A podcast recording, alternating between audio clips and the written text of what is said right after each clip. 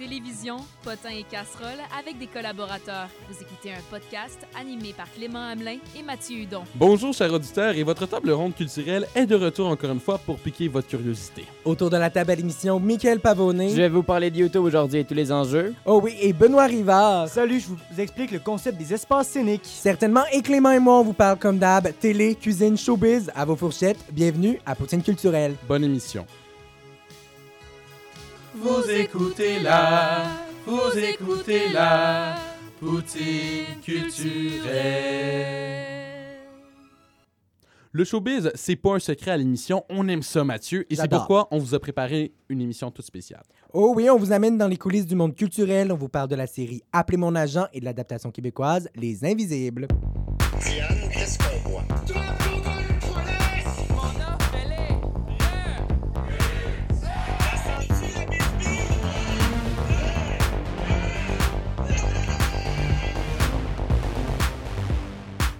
La série 10%, qui en fait fait référence au pourcentage que prennent les agents dans les contrats d'artistes, a eu un énorme succès en France. La série va raconter les dessous d'une agence artistique de ces agents qui sont les personnages principaux.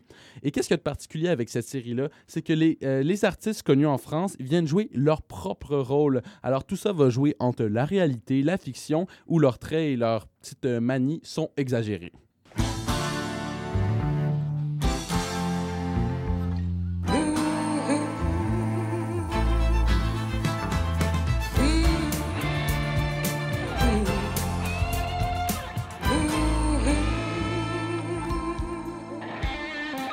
Oh oui, donc vous venez d'entendre le charmant générique de la version originale française, euh, ici disponible sur RTV et Netflix sous le titre d'Appeler mon agent. Et cette série-là, c'est drôle, efficace, intelligent, vraiment un divertissement extraordinaire. Et pour vrai, toutes les petites blagues sur les artistes qui défilaient dans l'agence étaient super faciles à comprendre parce Mm, qu'ils étaient bien ouais. contextualisés. Alors, il n'y a pas à s'inquiéter là-dessus. Si vous connaissez au moins Jean Dujardin et Monica Bellucci, vous allez rire. Tout à fait, puis vraiment, appeler mon agent, je pense qu'on peut le dire, c'est un coup de cœur pour nous deux. Je me rappelle, moi, je l'ai regardé en rafale durant les fêtes, puis je t'ai texté tout de suite. Clément, Ben c'est oui, ben à oui. voir, mais attention. Puis attention, mais regarde, moi, je l'ai binge-watch en trois jours, les trois saisons, et je comprends pourquoi les producteurs ont voulu essayer d'accoter un succès comme ça au Québec. Puis c'est pourquoi ils nous ont offert Les Invisibles.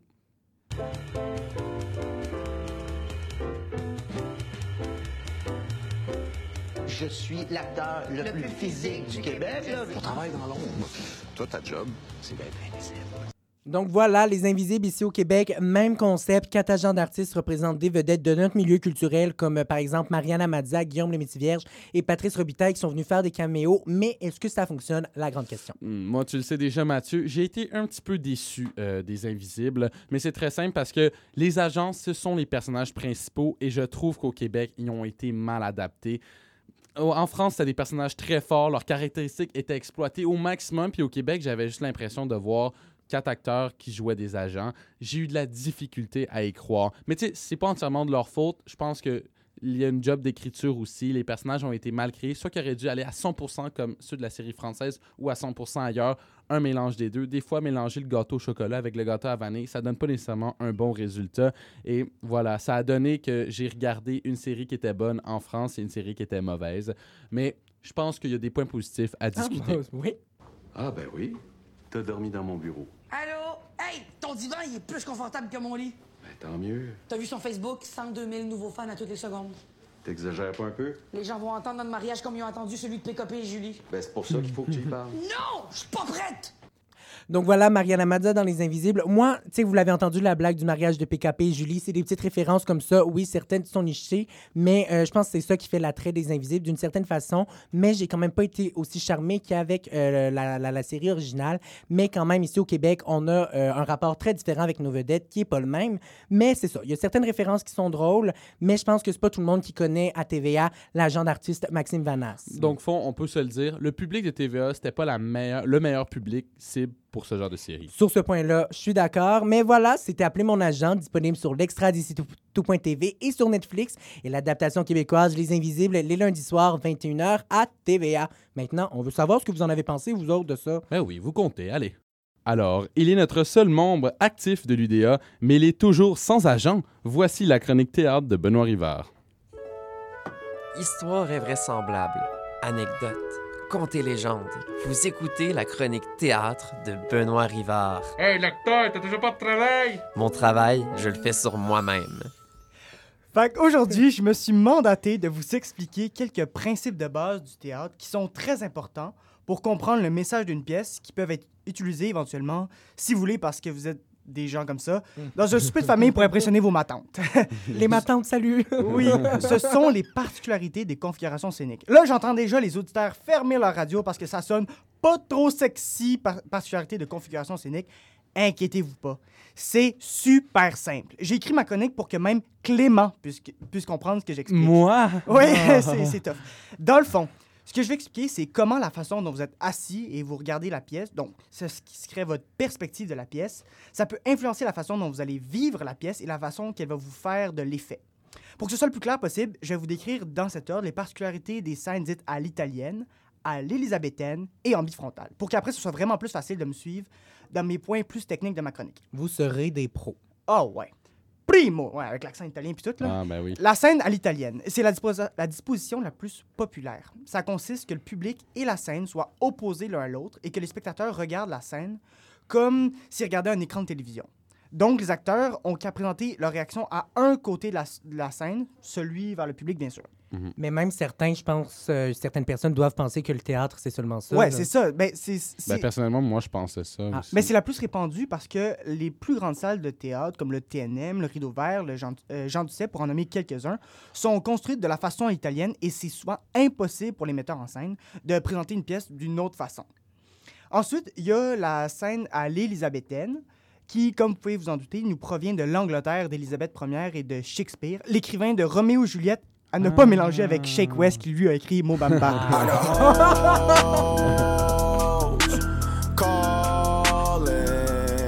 Hey, on devrait pas le couper au bon moment. Je pensais pas qu'on jouerait ça. Jamais j'aurais cru que tu sois capable de mettre Momamba dans une chronique théâtre. Ah, je suis pas mal inspiré.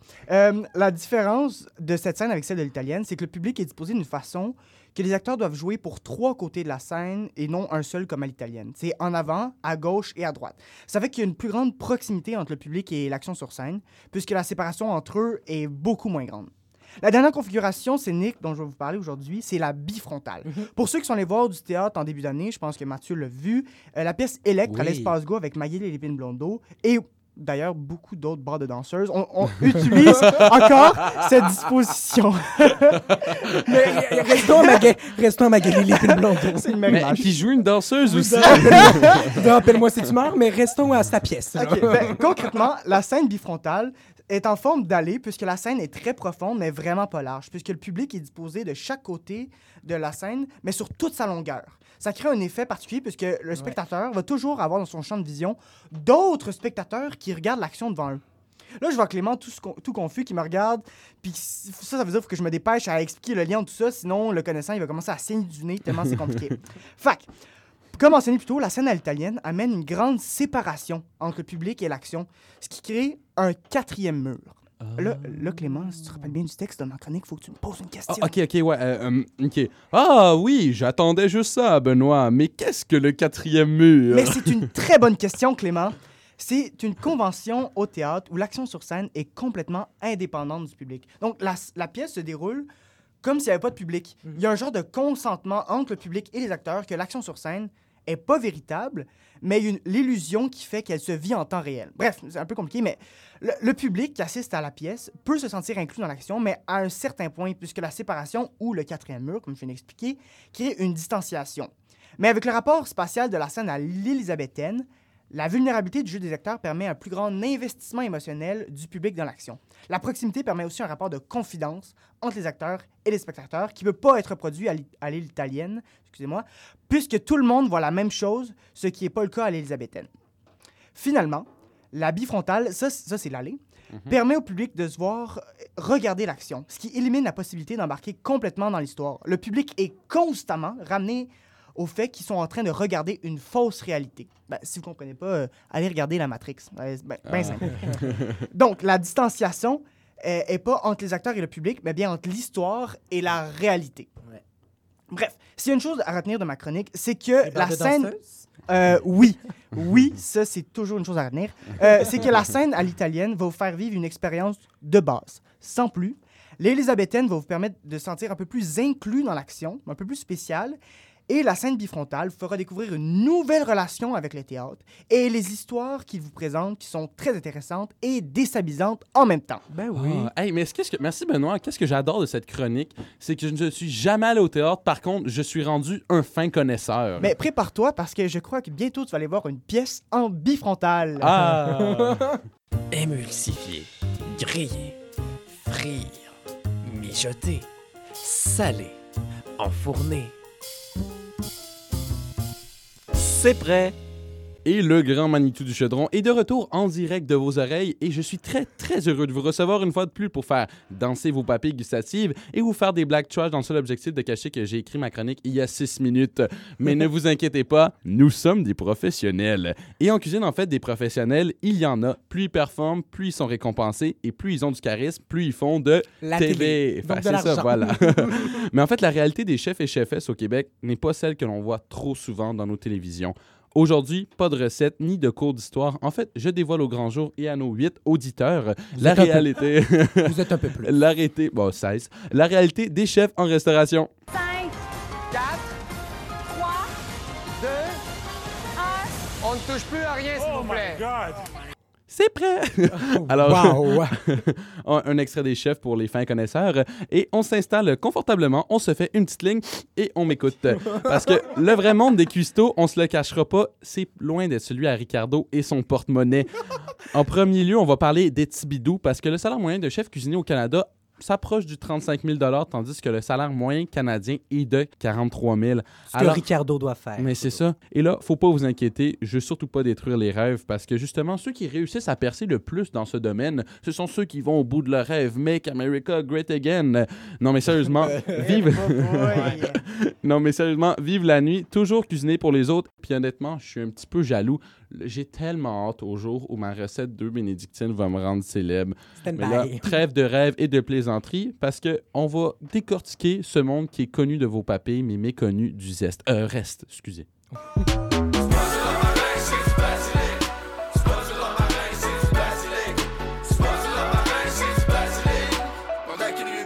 Peux-tu vous dire combien j'aime le basilic?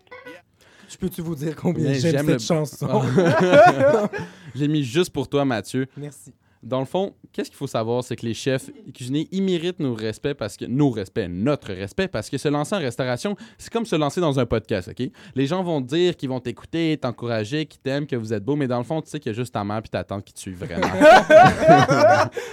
Puis ça, c'est du stress, on va se le partager, du stress constant, et c'est là que les problèmes de santé et de consommation embarquent.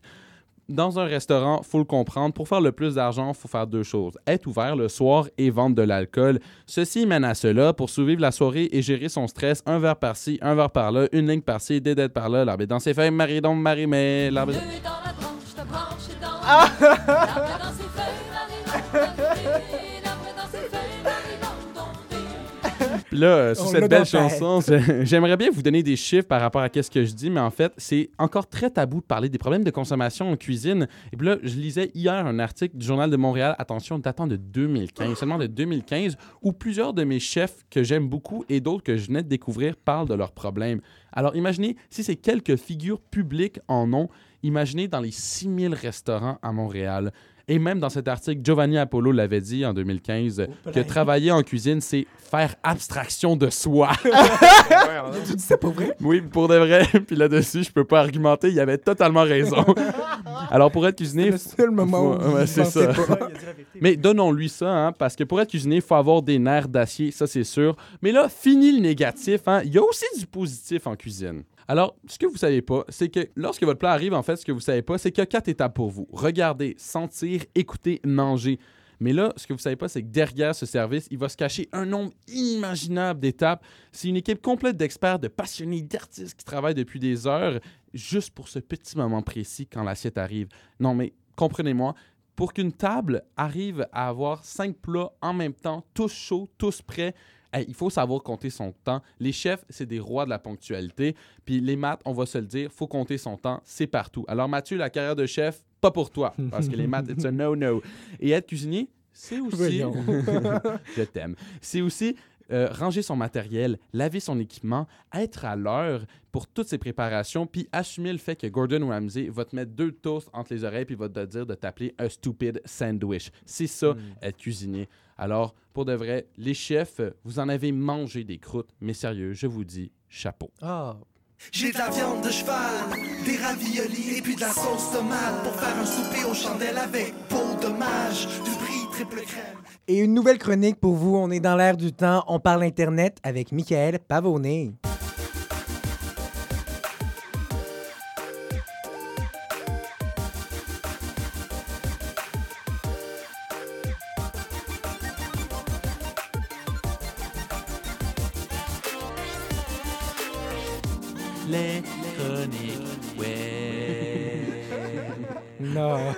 Salut. Excellent, je suis content d'avoir un jingle à mon nom, mais pour ma chronique.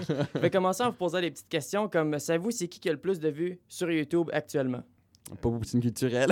Céline Dion. C'est une blague. Non, euh, le plus de vues combinées, c'est T-Series, une nouvelle euh, compagnie en Inde qui vient d'arriver. Mais je veux vous demander aussi c'est qui qui a le plus d'abonnés? Est-ce que vous le savez? Euh, ça doit être un chanteur. probablement. T-Series. Vivo, T-Series. Non, c'est PewDiePie. Ah. Fait que là, dans le fond, euh, ce que je vais, je vais trouver avec vous, c'est c'est qui qui est le plus populaire, celui qui a le plus de vues ou celui qui a le plus d'abonnés. Justement, les deux ont déclaré une guerre à la popularité. Ils veulent savoir qui sera le plus connu de YouTube. Ils vont le savoir avec justement celui qui a le plus d'abonnés. Fait que tout commence avec un YouTuber de l'époque d'or de YouTube, PewDiePie, qui s'appelle Félix Kielberg, je sais pas comment prononcer. Il vient de la Suède. C'est le roi de YouTube depuis 2013, c'est lui qui a le plus d'abonnés, mais là, il est menacé d'être détrôné. Est-ce que vous avez entendu parler de la bataille entre T-Series et PewDiePie? Nope. Moi, juste un petit peu, mais je sais follow for a follow. Ouais, PewDiePie, Non, tout. mais je pense que tu vas nous en parler. Oui, je vais vous en parler, effectivement. Fait que euh, cette compétition peut paraître injuste parce que T-Series, c'est une compagnie de production et de distribution de films et de vidéos de musique qui est très populaire en Inde. Ils sortent 4 à 5 vidéos par jour. Hey. Ouais, euh, fait que ça fait en sorte que Ça roule. PewDiePie n'a pas tant de chance que ça. Ils ont beaucoup plus de personnel que PewDiePie. PewDiePie, lui, qui est le roi depuis 2013, comme j'ai dit, il a fait appel à son armée d'enfants de 9 ans. Oui, ça sonne bizarre, mais c'est la démographie de son public. fait que là, vous allez entendre PewDiePie avec sa série la plus populaire où il passe en revue des mimes. Meme Review, the most important show of our time, of our generation. And in the future, to, they will analyze these videos under a magnifying glass and saying, what touched these people? Fait que euh, ça, c'était PewDiePie justement dans sa série, comme je vous l'ai dit, qui est très populaire.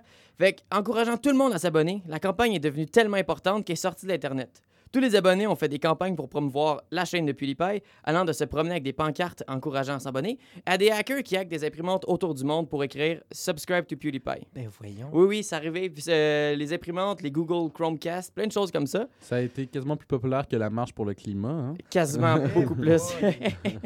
Il y a certains moments où c'est même allé trop loin, que des enfants de 9 ans ont écrit avec des roches sur une muraille euh, de la Deuxième Guerre mondiale euh, Subscribe to PewDiePie. Oh my god! Je sais, mais tu sais, c'est comme quand t'écris sur une roche sur l'asphalte, tu Ben ouais, tu ouais. mets de l'eau dessus, ça s'enlève. Mais c'est insultant quand même.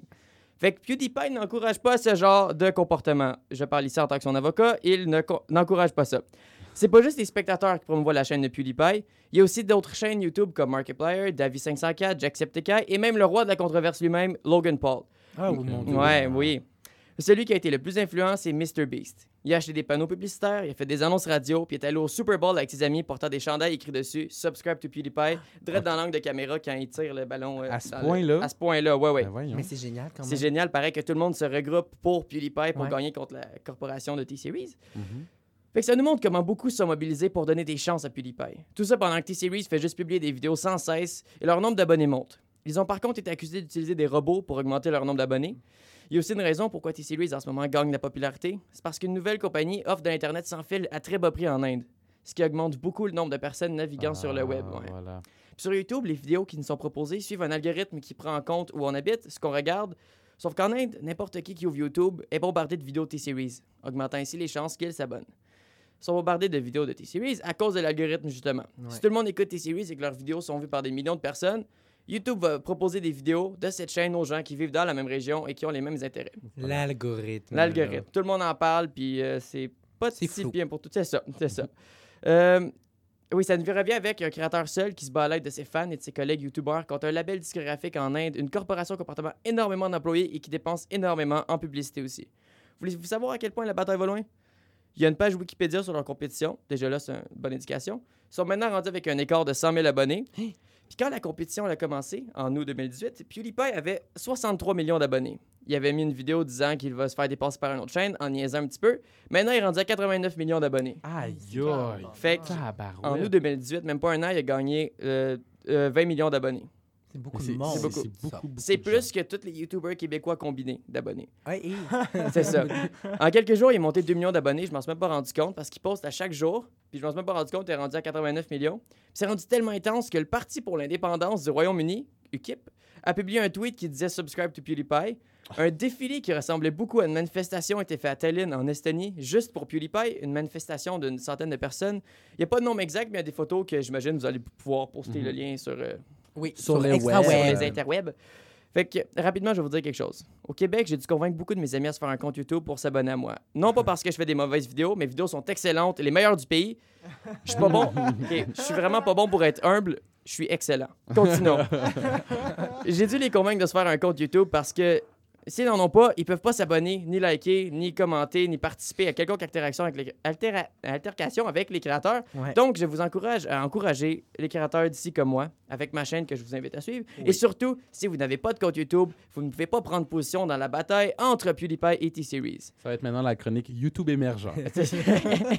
Donc, je vous demande d'aller vous abonner à la chaîne de PewDiePie pour qu'il gagne contre T-Series.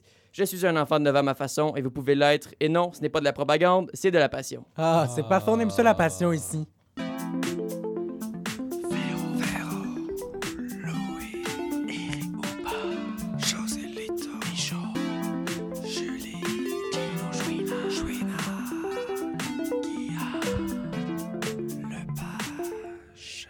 Champagne Showbiz! C'est parti pour cette chronique où vous le savez, gardez, je me permets de potiner, de vous offrir des scoops, bref, de faire ce que j'aime le plus au monde et tout ça en lien avec qui? Nos vedettes préférées. Oh que oui!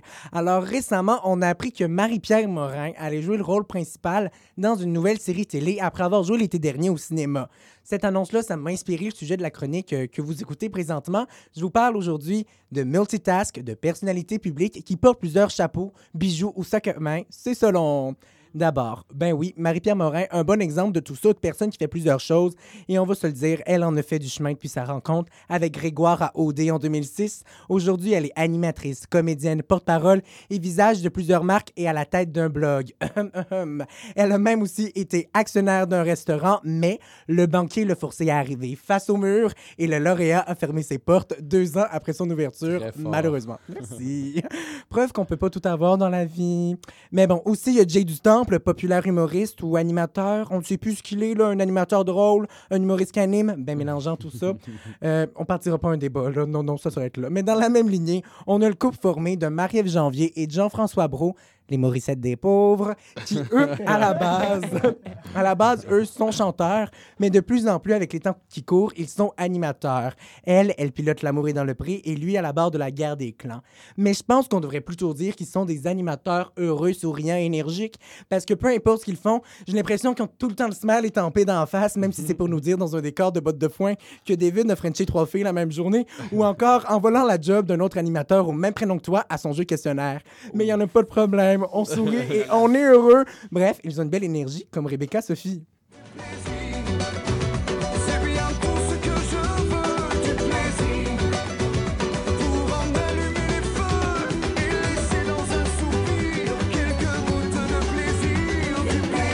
Oh oui, ils en ont du plaisir eux autres. Mais il y a aussi Maë Paiement, comédienne animatrice là, qui jouait la petite fille amie avec une moufette dans Backy Bottine. On n'en parlera pas plus longtemps, c'est assez weird de même. Mais on va plutôt parler des sacs et des vêtements et des parfums Maë. Puis d'un coup, vous avez envie de vous en procurer, Clément. Je le sais que ça te tente, arrête de m'en dire. Tu peux aller au magasin Maë sur Sainte-Catherine. Ah, oups, non, non, il, est- il est ah. fermé. Euh, ben, ben, euh, dans ce cas-là, dans ce cas-là, dans ce cas-là, ce que vous pouvez faire, vous pouvez aller acheter des bijoux. Caroline Néron, la chanteuse comédienne qui est devenue entrepreneur, créatrice de bijoux, et même Dragon, vous aurez le choix, là. Elle a quand même 14 boutiques. Sa business roule avec un chiffre d'affaires de 15 millions par année. C'est inspirant. Ah, ah, excusez, on me dit... Non, non, on vient de me dire à l'oreille, c'est ce que j'aurais dit au début 2019. Mais le temps file et tu te défiles et tu découvres que finalement t'es plus la même qu'il y a dix ans. C'est juste l'amour. Euh, ça, c'est une belle chanson de Caroline Néron à l'époque. Et non, Caro, t'es plus la même qu'il y a 10 ans parce qu'il y a 10 ans, t'avais des magasins. Euh, mais sinon, un autre exemple de multitask. Tiens, euh, Étienne Boulay, ancien joueur de football pour les Alouettes de Montréal, aujourd'hui euh, animateur, chroniqueur, auteur. Vraiment une belle carrière. Tout va bien, à part euh, une famille, des problèmes de personnel qui a été capable de surmonter, puis des coupes mais bon, en réfléchissant à tout ça, je pense qu'on remarque que c'est pas facile de jongler avec plusieurs chapeaux. Mais je réfléchis, je réfléchis, j'en trouve pas d'exemple qui réussissent. Ah, tiens, non, j'en ai un, là. Véro puis Louis. peut-être que vous...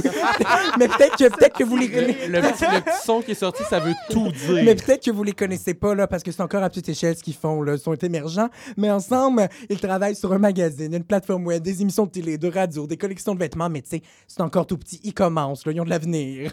mais au final, pour être capable de jongler avec plusieurs projets dans plusieurs domaines, je crois qu'il faut à la base avoir une bonne relation avec son public et que le public soit capable d'associer un visage à une marque. Parce que, mettons, une émission qui s'appelle Mathieu et les Merveilleux ou une collection de montres, Mathieu, ça pomme pas fort fort. Mais aussi, là, faut avoir des belles et des nouvelles idées, genre sac à main, bijoux, parfums, du déjà vu, je passe. Mais là, tous les exemples que je vous ai présentés, même les meilleurs, ont vécu des échecs. Alors l'important, c'est surtout d'être capable de se relever, de pas lâcher et de continuer à avancer. Je suis rendu coach de vie.